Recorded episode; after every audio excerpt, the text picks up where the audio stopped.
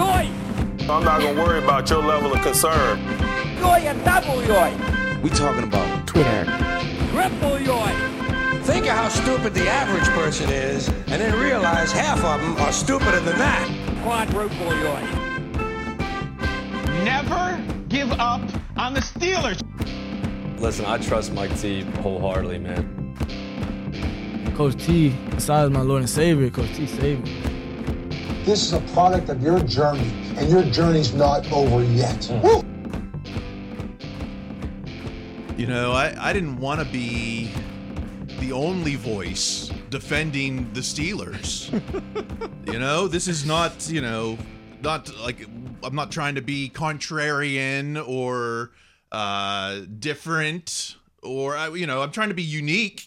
But not this isn't what my idea, you know? Okay.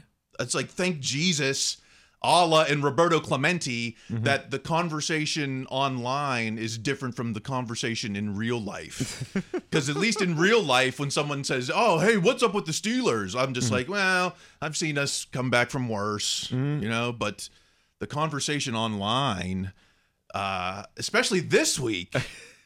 It's not even 99% negative. No, it's the worst I've ever heard it. I mean, this is the most negative I've ever seen it. Ever. It's like 99.99. I was going to spend this week, and maybe I'll do it the bye week, but it couldn't have been this week. I was actually wanted to, you know, do a scientific analysis. I was going to look at every tweet with the hashtag Steelers and find out and like let's see who's negative to Canada, who's negative to Tom, all that. Impossible to do. No, this was the week that even the most positive people turned negative. That was something I noticed on our journey to today here.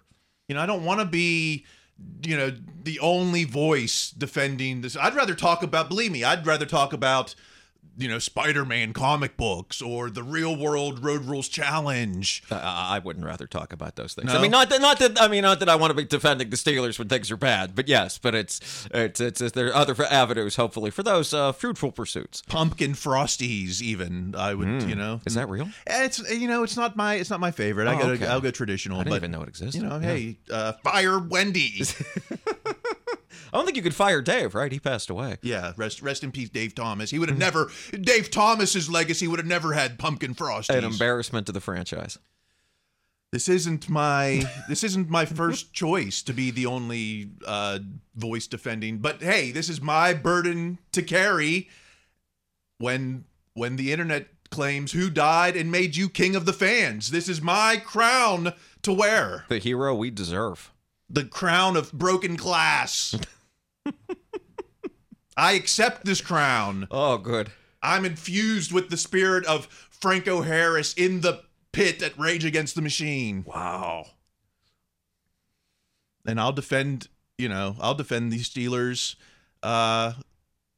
I'll defend the season forever, at least till the end of this season. Okay. You know, because the king of the fans may feel like forever. The king of the fans may be a benevolent despot, but I'm still a despot. And it's time for my subjects to pay their fealty. Fealty. Close though. You were on a roll. All right. Well, this is what Jin's talking about. The conversation about the Steelers' social media conversation. Is it a conversation? I've seen so many capital letters this week. I think it's more of a rant or an exorcism. It feels like an exorcism. It does. It feels like a lot of people's heads have been spinning on their axis. Coming up in the second half, is there anything to tease? It's guess what? It's going to be a lot of crap talking fans.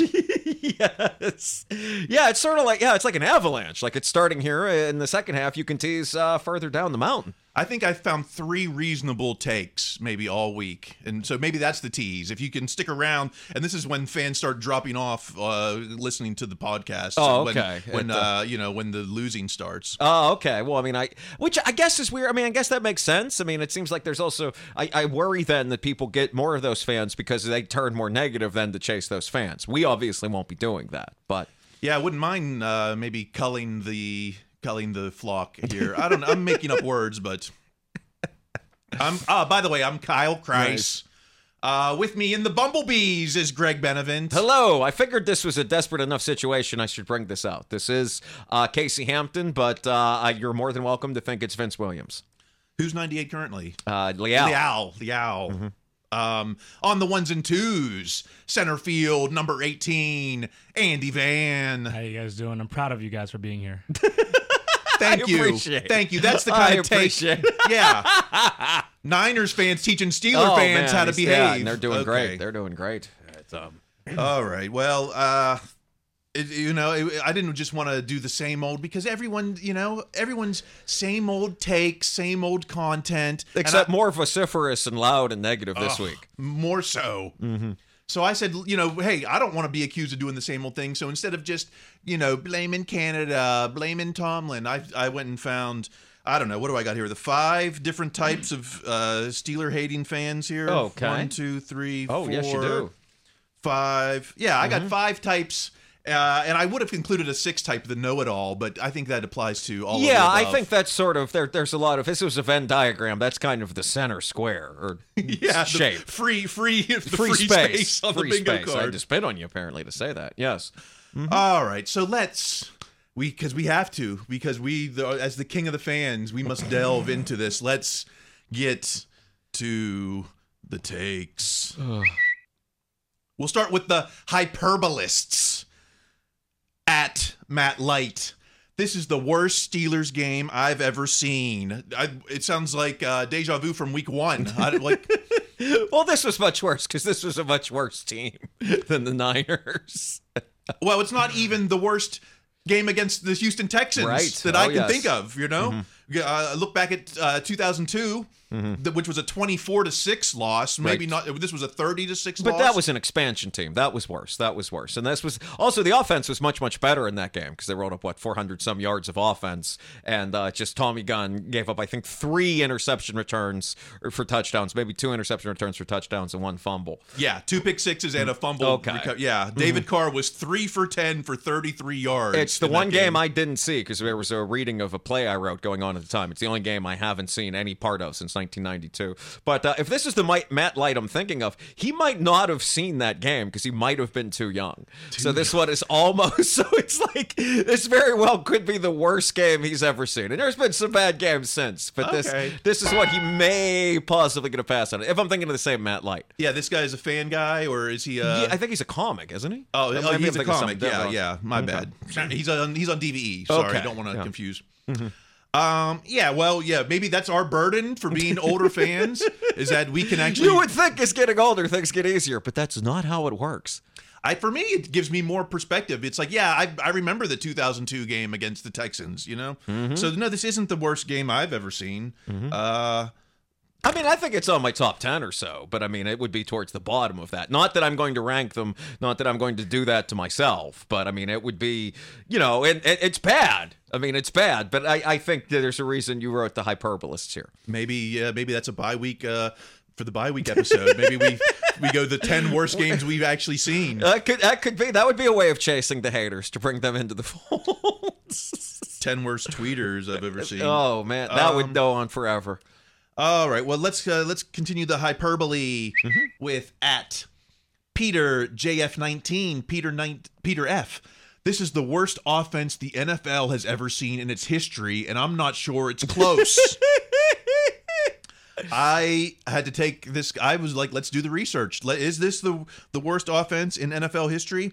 So I found the stat of DVOA. Mm-hmm. DVOA is... it measures a team's efficiency by comparing success on every single play to a league average based on situation and opponent. I've heard this is a very big deal stat. And also, by the way, I'd just like to point out, this person's tweet is exactly what they mean by Steelers fans being spoiled. This is exactly, like, if you can even say this to yourself and not just crack up laughing, it proves that you have been way too, seen far too much successful football in your lifetime. Well, true. Mm-hmm. So, is this the worst offense the NFL has not even seen? Close. It's not even the worst offense in the NFL, according to DVOA. The Steelers are 27th. I'm not proud of a 27th ranked DVOA defense, but it could be worse. There are 5 teams worse: the Raiders, the Giants, the Titans, the Bears, and the Jets. So Steelers are at a negative 21.6% in DVOA. Wow. Okay. So where does that rank in all time? I don't know, because I could only find the 12 worst offenses of all time, and Steelers don't make that list. Right. Oh, yes. They're so far off. Number one is that 2002 Texans. That's the worst offense of all time. I believe that. I mean, having seen the highlights to that game, every time the Steelers play the Texans, yes. And Steelers lost to them. Yes. So they're, you know, as bad as it gets, you know, at least we didn't lose to the worst offense of all time this year. This year. We beat the Raiders. Do we play the Jets? I don't think we do. I don't think so either. That was also the year, by the way, the Steelers did go to the playoffs that year. That's the year they lose to the Titans and, with the field goal penalties, whatnot, that kind of thing. Oh, yeah. Look through your Steeler history. Heaven forbid a Steeler fan, recalls Steeler history, and a lot of these poor starts ends up in the playoffs. We said that last year. About 50% of the time of these 1-3 or 2-2 starts, we end up in the playoffs. Mm-hmm. So I won't even break down the... I mean, there's the 2002 Texans, 2018 Cardinals, 92 Seahawks, 2005 Niners, 2016 Rams, blah, blah, blah, blah, blah. On and on. Colts are up here twice. Niners are up here twice. Steelers are not in the top 12 of worst offenses of all time. Well, even just to piggyback on your point, I mean, the number 12 team is the 2022 Colts at minus 32.1%, and the Steelers at minus 21.6% are obviously nowhere near that. So, I mean, they're not in the neighborhood of the worst offense of all time. Granted, this is not the kind of conversation we wanted to be having after week 4. No, I didn't want to compare DVOAs from here on out. I was hoping we would be the splashiest defense, and I was going to start to compare those stats, but thank goodness I didn't get on that. Okay. More hyperbole with at Blitzburg. This was an embarrassing performance from Art Rooney II all the way down to the janitor at Steelers facility. This was an embarrassment to the Steelers' great name. The janitors. What did the janitors do? They didn't water? Game plan either. It was everything is just absolutely a mess. Whenever someone tweets something like this, I always wonder: is this someone just totally at the mercy of their emotions? Did you have a couple drinks? Are you way up on caffeine? Is it just your like? Did you consciously craft this to try and get the negative audience? I mean, I'm certainly very upset after the game. I gave myself a few days, and I'm certainly much calmer now. And I can kind of see where this person. It's coming from, but I would never want this kind of sentiment even remotely associated with anything that I put my name to. That's bananas to me. I don't get it. Yeah. We want them to be fat and sassy and spoiled. Yeah, sassy and spoiled are certainly correct. But I just don't get the mindset behind this. This is so weird to me. Yeah, you talk about how embarrassing this team is. Meanwhile, these fan takes are embarrassing. How can you? It's like, who gives anyone the audacity to think that they know more or are smarter than these professionals? Even Matthew Canada is a professional offensive coordinator in the NFL, knows more about football than Joey Couchsitter. Okay, I don't care. Jeff Fisher knows more. He could have been a Super Bowl champion if that guy were just a little bit taller. But just so entitled, Mitch. It's like, because you bought a jersey or you went to a game, you bought tickets. Steelers don't owe you nothing. More hyperbole. Let's get some individual at Wes Cazala. Steelers center Mason Cole's lack of skill and fortitude spits in the face of the team's tradition of tough centers, such as Hall of Famers Mike Webster and Dermonti Dawson, as well as blue-collar tough guys like Ray Mansfield and Jeff Hardings. Cole's cheap. Did Cole spit in the face of Jeff Hardings this week? I mean, it's interesting this person went far back enough to get Ray Mansfield, but totally forgot about Sean Mahan, or however you say it, the last center who won a Super Bowl with the Steelers that off the top of my head, I mean, maybe someone come back with the stats. I don't think is as good as Mason Cole. I mean, that when he was the center for the 43 team, it does seem like years from now, I imagine you'll get a group of fans telling you how, the last time the Steelers won the Super Bowl is with Marquise Pouncey at center, even though it's profoundly not the case. I mean, has Cole been bad? Absolutely. They've all been bad. They've been terrible. But it is still week 4, and perhaps you want to save a little bit of the hyperbole in the tank. And it's a 2-2 team. We were just 2 years ago. We were 1-3 coming at this place, and and I think the takes are worse this time around. It's probably equal. Yeah. People were shocked by the loss to the Texans and to lose by 20, whatever it was. That was. I think this is this. I think a lot of this is shock, but that doesn't mean that you have to keep tweeting through your shock. Yeah, or just take a breath. Take a breath. Yes. Ask your therapist. Sober up a bit. I mean, that's it's nothing wrong with that. Take a breath. Take a nap. That's good that we've had a few days. That's why I'm so grateful we do this podcast a little later in the week. Like maybe Monday I might be in a different mindset, but by Thursday I managed to establish a bit more equilibrium where I'm not talking about Mason Cole spitting through time. Now that would be a comic book I would read. All right, so enough hyperbolists. Let's get to the giver uppers. There it is. Four weeks in, we're giving up at Truth Han. Fryermuth is probably having the worst. No, wait, hold on. No, that's sorry. Okay. I'm sorry. No, we're good. That's at Uncut Pit Talk. Uncut. Cancel the season and regroup. There you go. 2-2. Mm-hmm. We could have scored 30 points every game and could have been a 2-2. If we scored 28 points every game, we'd be 2-2 right now. Mm-hmm. So it's entirely possible. You're going to cancel that season if we were. It's 2-2, no matter which way you slice it. I mean, again, this entire tweet and so many of these read is like, I emotionally can't handle this. And I sort of get that. Like, I do. I can understand that maybe, whenever somebody says, like, they want to give up on the season, I kind of think, maybe you should. Yeah. Like, you should. You can. There's not, the Steelers aren't paying you. You really can take a knee on this whole thing. And it is, I mean, I don't think you have it on here, but I some of those guys that, like, I forget who their names are, but the like, famous podcasters that, like, know the Steelers, some of them were the ones, like, I'm giving up, too. Like, some of those guys. And I'm thinking, like, you've had conversations with TJ Watt. Are you gonna like text him and say like, hey TJ, I'm giving up on this whole thing? Like that's bananas to me. I think if you listen to Ben's podcast, it was like maybe just 15 minutes of football talk and the rest was beer drinking, Oh yeah, no, absolutely. But right. And that's and I think that's the way a lot of the fans were out there too. That was Ben was sort of following them. You can defer to the second half on your takes, yes. Too. It's like right. Oh yes. Cancel the season. Good. Yeah. Good for you. We need less people tweeting. At Jay Bailey NFL, Jarrett Bailey, a 6-11 season is the best thing that could happen to the Steelers, to be honest. At 2-2, is 6-11? That's going to be hard to only win 4 more games this whole way out. Well, I mean, there's this is a sign of just how spoiled these fans can be. The worst thing you can imagine is 6-11. That's the absolute nadir of your imagination. You have no deeper nightmare. That would be the worst in 2 decades. Oh, absolutely, yes. But that just shows that's as far as they go. This person, there's no 2-15. There's no 4-13. It's 6-11. I would, if one losing season every 2 decades comes around, like, talk about blessed. Right.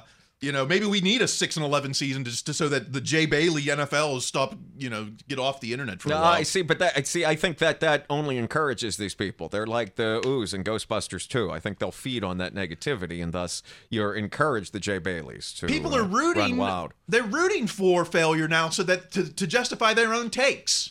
If Matt Canada turned it around, people would be so disappointed because it means that their own, their own narratives in their head are false. Well, I think the professional takes would. I think some of the fans would just be glad and just do the fan thing of shutting up about their negative takes when the team started winning again, which is fine. That's your right as a fan. There's no hypocrisy here. This is a game. But if there are some professional takes who absolutely have that opinion, yes. We create these. I don't. Should I play therapist? Maybe. Hold on. Let's get through some more of these. Sure. Because I'll tell you what Kyle the therapist would say to all these crybabies.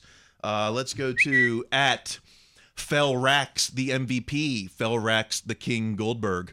I gave up on Najee Harris a long time ago, but I think today may be the day I give up on Pickett. Matt Canada, great, but Pickett's not able to sustain a single drive. I didn't realize it was Najee giving up season, but Pickett and Najee, like who else, who's there to root for? Well, I think that's just it. I think it was Najee season a while ago, is this person saying us. That season has passed, and now we're in Pickett season, and I assume, I don't know, eventually we'll work our way to pick ends, but it, God, now I'm going in the therapist thing too. This is emotional protection. I mean, by saying I gave up on Pickett and I gave up on pick ends, then you're protecting yourself from seeing the team not do well. Yeah, I gave up on them, so, no skin off my back if they keep doing bad. Mm-hmm. I won't be hurt. Yes, you will. Yeah, one set of footprints in the sand, I'm going to carry Kenny. That's me. It may come to that. I saw that brace that he was practicing with the other day. We may have to get him on the beach. Yeah, we may have to carry him on the beach together. Yeah, I know we joked about it in the car, but yeah, if the brace keeps him in the pocket, then right, maybe... exactly. Yes, if that keeps him from stepping out, from running his way into the sack, which is how we got into this mess in the first place. I don't even want to talk about the play, but at Masto Donkey, Danny Archer, Matt Canada got Kenny Pickett hurt with the most stupid play call on 4th and 1 I've ever seen. At this point, I don't expect the Steelers to make the playoffs. I don't expect them to finish 500, but they better file Matt Canada. I'm still expecting, 500 and playoffs. Why not? It's not even, it's the first week of October. Right. It's a very wide open season. I mean, that play has felt like this real nexus point, several roads diverging in the wood, the real butterfly effect of this play. I don't think I've seen a play in a long time that I've heard more different interpretations, and the more I've read about it, the less I feel I know I saw in the play. Did Sumalo hold the block? No, he didn't. Did Kenny run into the sack? Did Broderick Jones give up the sack? Was there someone open? Was there not? I mean, it's again, this is one of those things like previous success would keep us out of this. I don't know who to blame the more I read about this. Yeah, thing. They convert that, and then it's like, what do you have to complain about? Because, I don't know, now I'm putting it on Kenny on that play because I think he had some open people. Yes. And I think he spun out of the pocket too early. Yes. But that play also wasn't the entire game, which is what we keep coming back to. Yeah. Yeah. Now I know Ben was like, oh, I hate the play. I want to run play action or try to draw him off sides or something like that. And then I know Kabali was like, I want to kick the field goal there and go down by 7. It's like, I think any of those options would have angered the fans would have found reason to be angry with that play no matter what happened. Because then the Texans would have... I mean, that's the one time they actually did stop the Texans a bit on defense was during that third quarter. Yeah. Mm-hmm. Enough about the play. We could have lined it up and tried to just grunt it with a running over the grunted for one. Grunted? Why do I keep saying that? Grunted's good enough. I mean, that's what they tried to do with Jalen Warren on the earlier drive, and it didn't work. They could have stuffed it, and then everyone would have said, oh, you telegraphed the big run. And you gave up on Kenny, and you didn't give Kenny a chance to convert that. Yes. For the giver-uppers, maybe, all right, one more giver-upper at... Will the Thrill 39, Will A. I love the Steelers, but until change is made on the coaching front, I won't be watching another game. I can't do this anymore. My health is being affected by this. 2 blows, or I'm guessing blowouts, and it's not even halfway through the season. All the more reason to stick around. There's, it's not even halfway through the season. If your health is genuinely affected by this, don't watch. I mean, if that's correct, then you shouldn't. I'm not sure how change is made on the coaching front, because then you're going to watch that team get blown out too a few times as they try to figure out these coaches, and then that's not going to help your health either. If anything, my health is more affected on the closer games. I mean, when the Raiders started that comeback, I was getting nervous. The Cleveland game, my pulse was, I was about ready to check the blood pressure. But this past game, it was kind of like, well, they were never in it. Yeah. I mean, it's for the one time they were in it was on this one drive we keep talking about, the 4th and 1. Maybe we should have, I wouldn't mind some more fans not watching another game. If, it's like Pirate fans aren't this miserable, and we had 3 good teams since 92. I'm going to disagree with you there. The Pirates fans are this miserable. The thing is, the Pirates fans aren't this numerous. They're not this loud, right? I mean, that's a whole different. Yeah, I mean, they're used to being like, okay, what's going on in Durham? What's going on in Indianapolis? That's an entirely different beast. The Pirates fan. Geez, we're going long. Let's get to the third type of crappy Steeler fan, the philosophy questioners. These are the existentialists. Let's go to at NPC 210 Nick Camuso, starting to think this guy is the biggest problem with the Steelers. Picture of Art the Second. I mean, it's the one guy who's not getting fired. How do you even quantify though that it's like that it's Art's problem? Because I'm under the belief that Tomlin's the CEO. Yeah, and, you know, when we hear how he hired Brian Flores and it was kind of just like, knock on Art's door, hey, can we do this? Yes, no, you know. Exactly. But I mean, not to give NPC 210 too much credit, perhaps that's what they're saying with this, is that by giving Tomlin all this free reign, that Tomlin's ruining it. But then I realized I just talked myself into this guy saying the biggest problem with the Steelers should be the person that takes over more responsibility with the Steelers. And that's ridiculous, too. So, no, this is its own self-defeating asinine argument. I laugh at that. You know, I think Art's job is to just create revenue. You know, he's kind of a silent partner, more or less. If you were thinking of as a corporation, that's probably the best way to think about it. You know, like, he's probably worried about. Yeah, he's worried about making deals and where the money's coming in. I don't think, you know, to be honest, I don't think one losing season is really going to be all that much off his back. No, but I mean, I do think that does a losing season, a genuinely bad losing season, would be a real blow to the brand. I mean, yeah, well, you know, one every what, you know, it's like one every 2 decades. If your brain can't withstand that, I mean, look at the Yankees, you know, this year. It's like, yeah, and you want to talk about a fan base that went nuts. Those people. Okay. Shoot. Let's go over to Reddit. You know, because I had to get off Twitter for, you know. Good for you. Good for you. And then you get this stuff like user Kevin Demand 34. Art Rooney II is a hollow shell of what Dan Rooney was. He's a leech to this team. Yada yada yada yada yada. I mean, you know, I can't. What do we know about the difference between even the Chief to Dan to Art II? Like, what do we know? Well, we know the Chief made a lot of mistakes for a long, long time. That we know. We know that Dan certainly had his issues in the 80s. We know that. But what I do find fascinating about Kevin Demands here, and which is a hilarious argument, he wants to pay his coaches minimum wage. Boy, even the Tomlin haters will not tell you he's getting minimum wage. No, he's the 5th highest paid, right, or something? Exactly. Yeah, something to that effect. And compared to what, like, Goodell makes, you could pay them more. If they're willing to pay some, you know, I don't know what every coach or what every owner makes. We're $1 billion, $2 billion. And there's no salary cap there. Yeah. So they can pay them whatever. All right. We are going long. We got it. Let's get to the second half because we've still got more. Oh, yes, we do. We've got the Statokist Masochists. Okay. We've got the Amateur Omars. And we got the loud music. Gosh, turn it down. We'll even talk Tomlin. I'll even I'll even put my coach's name in your mouth. And then a couple reasonable takes. There are some reasonable takes. There you go. And maybe I'll get on the couch and become the therapist to Steeler Nation. Because that feels like that's a full episode. Like that's what the king of the fans should do. It's like you're standing out on the balcony with the scepter. Exactly. Like, exactly. It's time to pay your tributes. All right. We'll be back in a moment. Raise your brand. You got it. Raise your brand. You want it. You got confidence secure. Feeling confident? Raise your brand. Got $150 million? Raise your brand. Need AI solutions to carbon-based insurance problems? Raise your brand and reach for Acrisure. Confidence, tried and secure. Raise your brand, Acrisure. Raise your brand, Acrisure.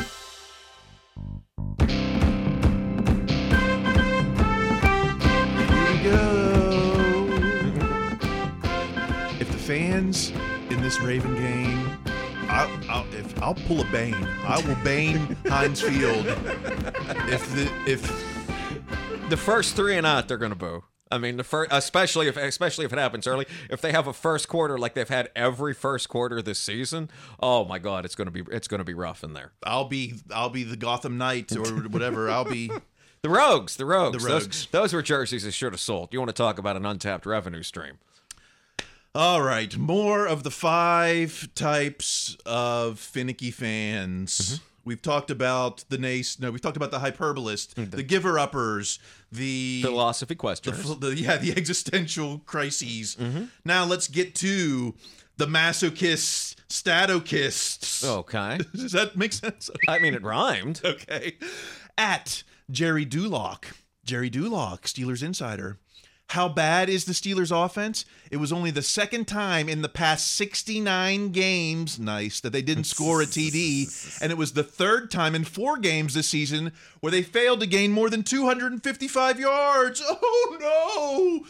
Bad stats. You know, I'm just about the wins. We know that. Right. Yeah. Are these stats, I mean, I guess... I don't know. How concerned are you about these offensive stats? I'm getting more concerned every week. I mean, it's. I'm more concerned after a loss than I certainly am after a win. I mean, the stats. I mean, the stats are kind of like debt. Like they don't matter until you run out of money, until you stop succeeding. Then all of a sudden, the stats are very important because it's like, wait, we've got to turn this around. And oh my God, it's been now not a nice. Yeah, I mean, it's if this stops at 69 games, then we can keep saying nice. If it rolls over to 70, then all of a sudden this means a lot more. If I mean, you know, we had chances at touchdowns. You know, Pickens has got to be that guy. If he, you know, I mean, you know, he had a defender in his face. He didn't get the second foot down. But if he wants to be that guy, I've seen Juju make those catches. We've seen Pickens make similar catches. Also Pickett missing the Hayward in the back of the end zone. You know, that was as bad a miss as possible. I mean, that, yeah, I don't think he saw Hayward, which is its own problem. Yeah. Mm-hmm. So, okay, touchdown, sure. But then again, you know, we've won games without having touched. You know, if say we kick that field goal on 4th and 1 and go down one more, well, we still need 3 more field goals. Right, exactly. So. And sooner or later, you also have to do something to keep the defense, which was having a terrible day, to, you know, get through there. I mean, that was just, I forget who brought up the point about someday the offense has to win a game for the defense, as opposed to the defense having to do everything itself. That's become, and that sort of gets to the stats. Like those, that's not the stats itself, but like it's, you know, it's weird to say, use the word sustainable in the context of a football season, but that's sort of what the stats, you know, it, like I said, if its number stays at 69, that'll be all right. We, you know, the stats just tell us what we've seen with our naked eye. They can provide a little bit of insight, but too much of them doesn't do that, as we spoke about with the 4th and 1 play. That'll be the last time that I address it. Yeah, I don't want to talk about that 4th and 1 anymore. How about one more stat? At Sharp Football, Warren Sharp, Kenny Pickett threw 63% of his first down passes behind the line of scrimmage. Highest rate of any QB this week, averaged 0.5 air yards. Yada yada blah blah blah. Mm-hmm. I mean, how many first down passes were? You know, I didn't check that out, but you know what? 63% of what? 10? I mean, how many were, you know? Yeah, I mean, and that's sort of the issue, too, is that they weren't converting third downs, is why there might have been fewer first down passes. I mean, this is, you know, one more hammer with which to chase after Matt Canada with. But yeah, the problem with these stats is there's no real way to argue with them because in their own way, they are true. It's why you have to go to that larger context of they didn't win with this. Okay, then this needs to be fixed, whether this is illuminating the path towards that or making it less clear. That's for someone else to determine. You know, but passes behind the line of scrimmage on first down aren't necessarily a new thing. You know, I remember, you know, sure, the Killer Bees era, a lot of screens to the wideouts. Those are negative air yard passes, and you know, and that's kind of an extension of the run game. It's a way to move. Absolutely. You know, we don't have an AB right now. No, we don't have an offensive line either. That can do that. Well, maybe that's why the wideout screen needs to come back. Yes, or any of this. Yeah. You know, we were doing, you know, Eli Rogers. Screens, wideout screens. So it's a way to move the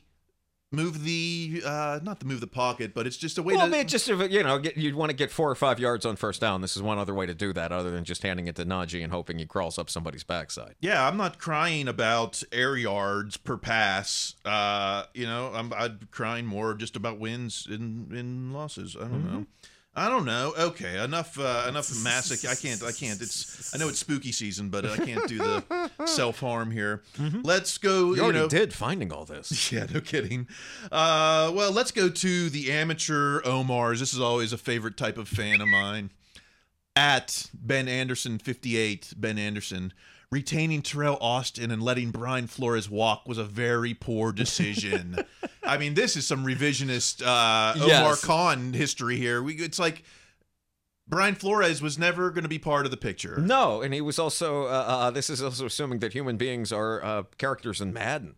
And, yeah. Like they have, agency that it would have sent a very bad message to be like, well, Brian Flores here. Goodbye, Terrell Austin, after we just gave you this job. And yeah. Also, the Vikings defense hasn't exactly been the purple people eaters up there, despite the best efforts of Flores. And I'm not saying it's his fault either. I imagine that's a pretty bleak situation as well. But.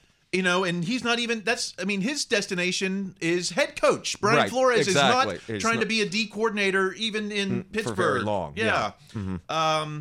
Yeah, and you're not going to say, oh, here, Terrell Austin's your job, but we got the, Ben's here now. Let's, we're going to, well, speaking of Ben. Oh, God, this was the dumbest take of the week. At Shine Too Real for you, shine like the sun. At this point, call Ben. No. But, what's he saying? Call Ben to be quarterback or call Ben to be offensive coordinator? Well, that's what Aaron Rodgers said to do, which is just hilarious to me. But no, Ben is not going to be your offensive coordinator. He's not going to be a coach. He very much enjoys hanging out and providing a little bit of help with one of his son's football teams and relaxing in the big house and drinking beer with that guy. He's fourth coach on his kids' Pee-wee team or whatever. Exactly. I think that's as much effort as Ben likes to put forward towards coaching. If he was an offensive coordinator, I would probably guess he'd be in the style of BA, whose take was, well, if you don't have something in front of you, go deep, go bomb it out. Exactly, and see how many times you... if you think Pickett is taking hits now and having this brace on his leg, my God.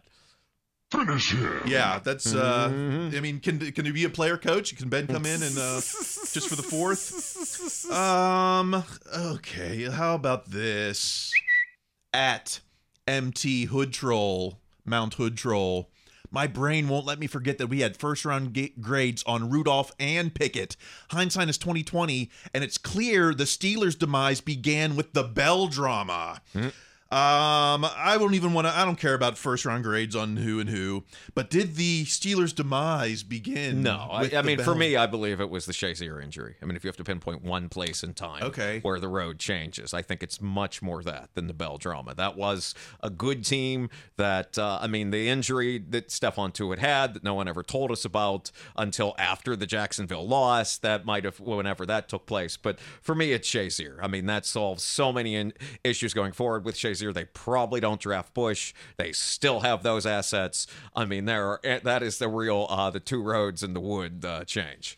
Okay, so that goes a little bit further back than I was thinking, because I was thinking, the 2020 season. It seemed like we started off undefeated, and then the Redskins or the Commanders game. On that seemed like a real flip the switch. Yes, and the Monday afternoon, and then that led to the Ravens game, the only NFL game ever on Wednesday, hopefully, that never occurs again. Those things were horrible, but I don't know. But I don't know if that team was going to be able to stand up in the playoffs anyway. Maybe they get past the Browns then, but I don't know if they're certainly not dealing with like Brady's Buccaneers or nothing. But for me, it's always been Shazier. That's where the switch flipped. You had the Shazier injury that season. You had in 2018 the season. It was just like the cursed last month where the Xavier Grimble fumble and pit of misery, as Colin Coward got it. Sadly, called it on when I was on a treadmill at the gym. Then there was the duck season, which has been season-ending injury against Seattle in week 2. Then 2020 was a good season, but then it was the, the Browns, Pouncey's, snap and that whole game. Right, but the things we just talked about with the Wednesday games and not having a bye and all that during the lockdowns. 2021 was a playoff season, but, of course, that was, But that team had the worst run defense ever. I mean, up until maybe this year, but it, Steelers' worst run defense, 2021, Of course, a season. It, this one, unfortunately, may make a run for it till Cam gets there. We'll see, but it, Okay, enough. What if we were getting close to that top worst things there anyway, just by organically. It's been a run. It's been a run of 6 seasons, no playoff wins. But my take is anything can happen in the playoffs. It's all about just getting to the playoffs. There you go. And all right, how about at the Betts 93, Jeremy Betts. Wholesale changes needed in Pittsburgh. If it means Rooney steps in and tells Tomlin to get rid of Canada or whatever it takes, make it happen. What exactly are wholesale changes? And people thought that, Tomlin says one word on Sunday, changes, and then they expect that You know, we're going to see, like, what, whole new uniforms and colors. Mark Whipple will be there on Wednesday. Yeah. I think that's when people especially turned on Tomlin this week, was when the wholesale change. We had a padded practice. And I think that's when so much of the negativity came out after that. I mean, wholesale changes. I mean, I remember thinking, you know, something similar when they went down 3 touchdowns to the Texans. But also, I don't know what those are to articulate, and neither does anyone else. Changes...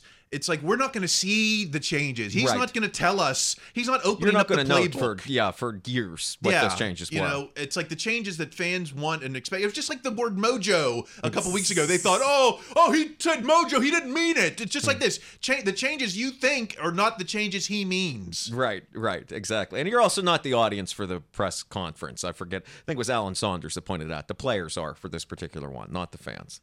Yeah, certainly not. They should have maybe it should be the players in there asking questions and not the press. I mean, this was the most I ever saw the Steelers media question Tomlin, though, in this week's press conference. I'd never seen it like that with Pursuta and them, like the people that are paid by the Steelers questioning Tomlin. That was pretty trippy.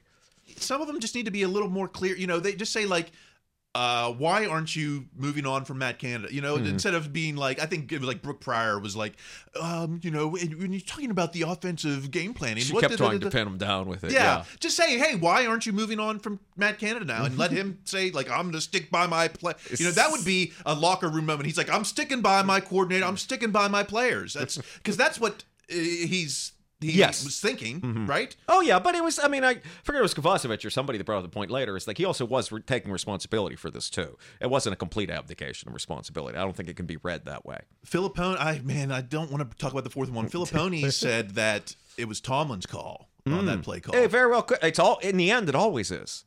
He's the one that signs off, no matter what it is. Yeah. Okay, let's talk a little Tomlin. Let's go to @Truthon. Now we'll get to Truthon. Oh, good. Tomlin essentially chose Canada's career over Kenny's career. Kenny may never recover from this, even with a new offensive coordinator next year. Young QBs are so delicate in this early stage, like larvae. He's not a monarch Pickett yet. He's still a caterpillar. Mm-hmm. Maybe the worst decision of Tomlin's career. Mm-hmm. We've heard this a couple times already this season, I feel. Yes, exactly. You know, it's... We know why he stuck with Canada. The idea was to help Pickett with stability. There was a 6-2. It looked like, hey, we got things going. Mm-hmm. Kenny probably said, I stick with Canada. Yes, They don't give the guy an office and then say, hey, what are you doing up there? You know, he had input on this. Yes. Okay. Mm-hmm. No, that's exactly right. All right. There's nothing to add to it. Mm-hmm. At Colin Dunlap. So-called fan. Mm-hmm. Forget the particulars of play calling. Yes, thank you. Mm-hmm. What he says in his press conference or anything like that. Yes, I agree. Okay. Mm-hmm. Just from the widest, biggest level right now, it feels like Mike Tomlin has reached his career low point in the court of Pittsburgh public opinion. Mm-hmm. I think he's right. I've never seen it like this, not in just in the last few days. This is to see Depot making fun of him and whatever Alex Kazor's video was about yelling about the play calling or whatever. I mean, this I think this is right. I think Colin's right about this. This is as low as it's been in terms of the greater fans. You know, how many seasons? You know, 16 seasons, no losing seasons. Yeah, but this is with... You know, just like the situations we went over in the first half, the duck season, losing Shazier, the COVID era, the Devin Bush era. Despite these things, Tomlin has kept this team 500 or better. Mm-hmm. So that earns him no flowers. What am I trying to say? Well, I mean, laurels or plaudits or just, trust. And I think that's sort of where I think a lot of this too, and it just hit me now, is this is people still dealing with the expectations of going into this season. It was they were told, this team's ready to go and we're ready to hit it. And then it has been as rough an opening month in some time. We bought into the Cleveland Brown preseason hype. We took the preseason crown from the Browns and thought it was real. It was fool's gold.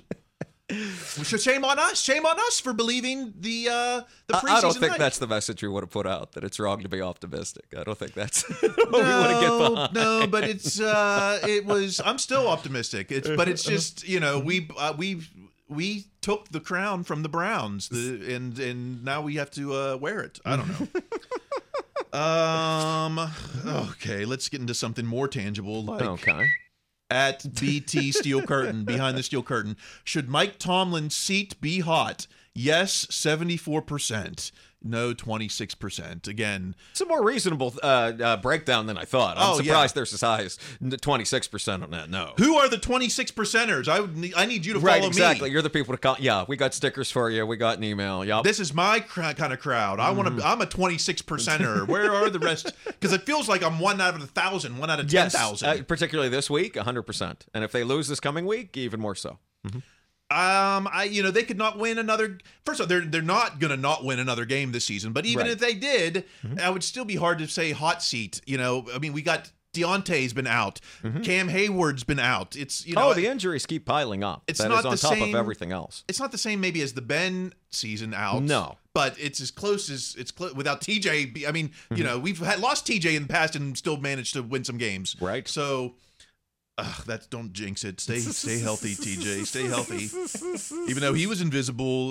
He got blocked by a receiver. That's as bad again. I mean, it's again. What an amazing job the Texans did. Yeah. And it's like without. And then you look at the secondary. How without the pass rush, the secondary looks like JV out there. Mm-hmm. So, no hot seat. Not even. He might be heating his own seat. I'm sure he's stewing and wants to win. Oh God, yeah. Mm-hmm. All right, is this a somewhat reasonable take? I think we're warming up. Let's get a pre reasonable take here from like a gift on Christmas Eve. At Ben Anderson 58, Ben Anderson.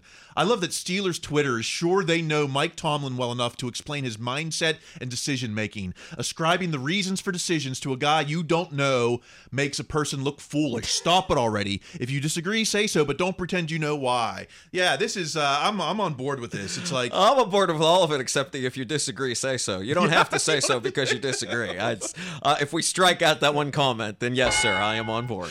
But it's, this guy is so, I hate to say it week in, week out. He's so respected by everyone in the game, in the league. Everyone outside of the 412 thinks this guy is football god.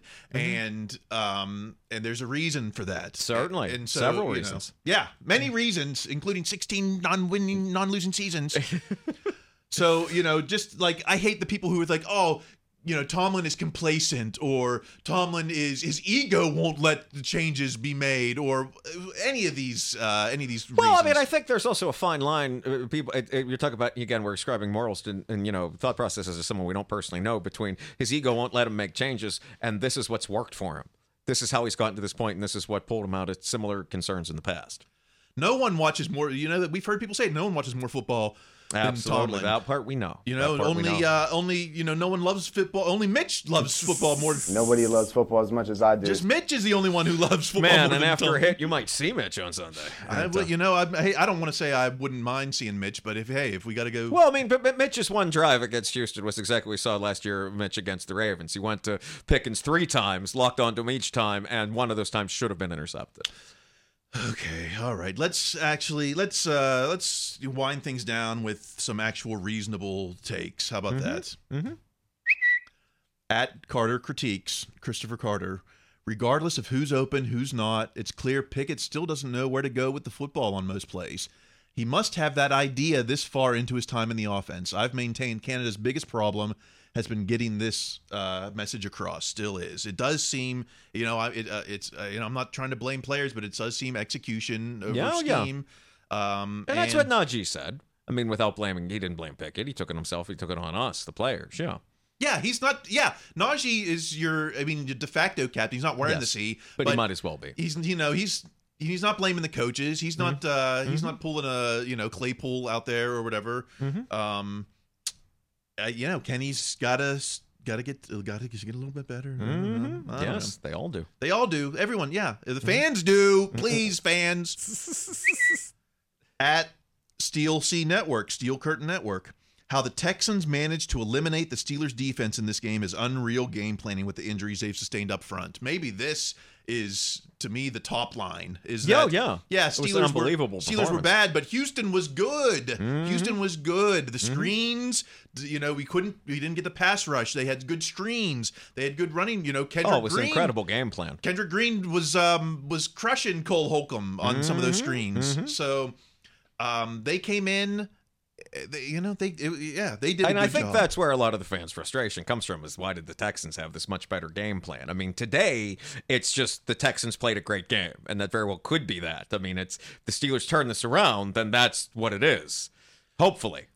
I mean, are we going to see apologies to Tomlin? There should be when we get, we're 2-2. We were 1-3 2 years ago, and we turned it around. 2-2, and even if we go 2-3 after the Ravens week, it's still not, we haven't been eliminated from the playoffs before Christmas once in the past 20 years. I mean, it's the one game they played that was, the one Ben and his crew played one game that didn't matter, the one against the Browns in the last game. That's it. So until we're at that point, since 2003. Until we're there, I'm still. Right, oh yeah, and there's always a chance to win, yes. Yes, thank you. That's a that gets a. There you go.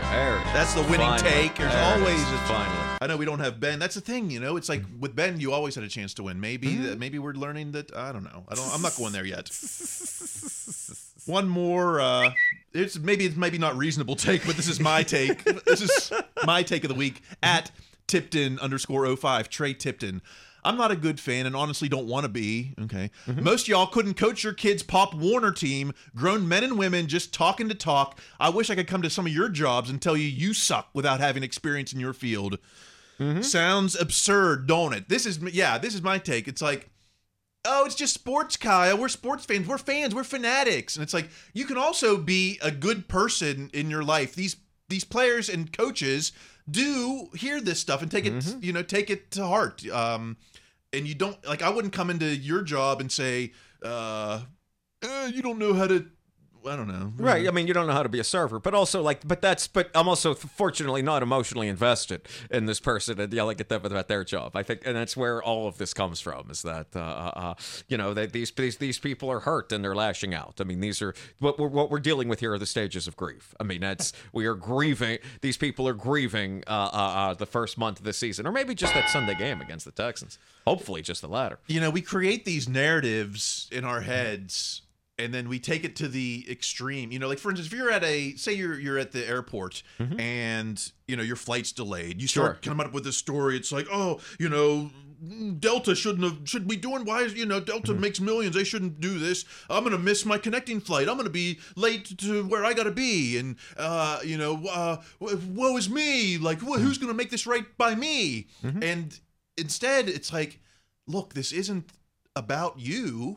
This is just, it's happening, you know, it's reality. No one's out there trying to delay your flight. No one's out there trying to throw 0.5 yards behind the line of scrimmage on average, you know. No one's, we're trying to win. We're, you know, it's believe me, these coaches and players are stressing about this way longer. Oh yes, that part's 100% one on social media. Certainly.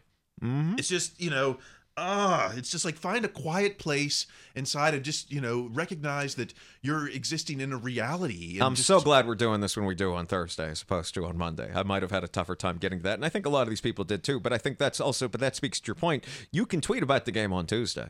You don't have to tweet about it on Sunday. You don't have to tweet about it on Sunday night. You don't have to tweet about it on Tuesday either, certainly. But you don't have to do it at the half or right after the game. Yeah, or during the game. Right. It's like you can, or you can tweet about something else, you know? Right. Or find something, you know? Find something else to, hey, there's a new Steeler Funko, that's cool. Or there's new hats, or I don't know. Or don't tweet, maybe. Right. Your whole life is just clout chasing. It's because it's not like you're giving insight, and this is not just social media. It's all the blogs. It's all the podcasts. I listen to so many podcasts, same old takes. Oh, so much content. I read every stinking headline. I don't read every article, but I'll read every headline, and it's all the same. You know, and even just boring stuff like power rankings or stock rising. See, those are the ones you should never read. Winners and losers. Because those don't have anything behind them. That is literally the charting of vibes. Like, be unique. You know, Tomlin calls us to be, you want unique results, you need unique efforts. So it's not just the players on the field, it's fans too. It's like, don't, you're so boring and so annoying with the same takes, same content. Try to do something else. I don't know. Is that, I guess that's what we've been talking about today. I hope. That's what we've been talking about. All right, thanks, Coach. Did you see things we didn't talk about is Matt Canada's burner? Oh, man. I mean, we were talking about that earlier, but just imagine being the person to be like, I'm going to get social media to think that I'm Matt Canada doing this burner myself. Yeah, I mean, it's so obvious. It's in, although... You know, maybe if Matt, if you need a social media manager, please. I have the coat of many armors. There you go. It, for whatever else you could say about Matt Canada, the man does not seem to care about outside perceptions I've that got much. The tweets of righteousness in my pocket, ready to go to battle for you, Matt. Or, you know, did you see one thing we didn't talk about was Kendrick Green going in on Steelers fans after the win. Did you see some of that? And then getting out for the year not long after that. That's karma. You go after the fans. That's what happens to you. Well, but, I think he was justified in going after some of those fans who, you know, they're calling for, you know, well, you can't be like, oh, you suck. And then when they win and he played well, he could come back amazing. And say, you know, on you now. I'm fine with that. Yeah, again, that's karma, baby. I don't know if I do believe in karma. No, not necessarily. It's just I did think I believe in irony, I think perhaps more so than karma. I mean, I was certainly aggravated by Kevin Green yelling at the fans. It's because, I mean, if you didn't want to be in Texas, you should have played better here. And then he had a very good game against what's hopefully the worst Steelers game in many years. And, you know, he's trolling the fans. And then and then all of a sudden he's out for the year. So that's, I don't know. It's, I want more players trolling fans, you know. If it's good for Kendrick, we see AB. He doesn't really go after fans, but he could if he wanted. Well, AB is still not. That's right. I've not forgiven AB for his antics, his Canada stash. All right, enough caucus. Keep the No, don't even keep the conversation going. Keep the conversation to yourself.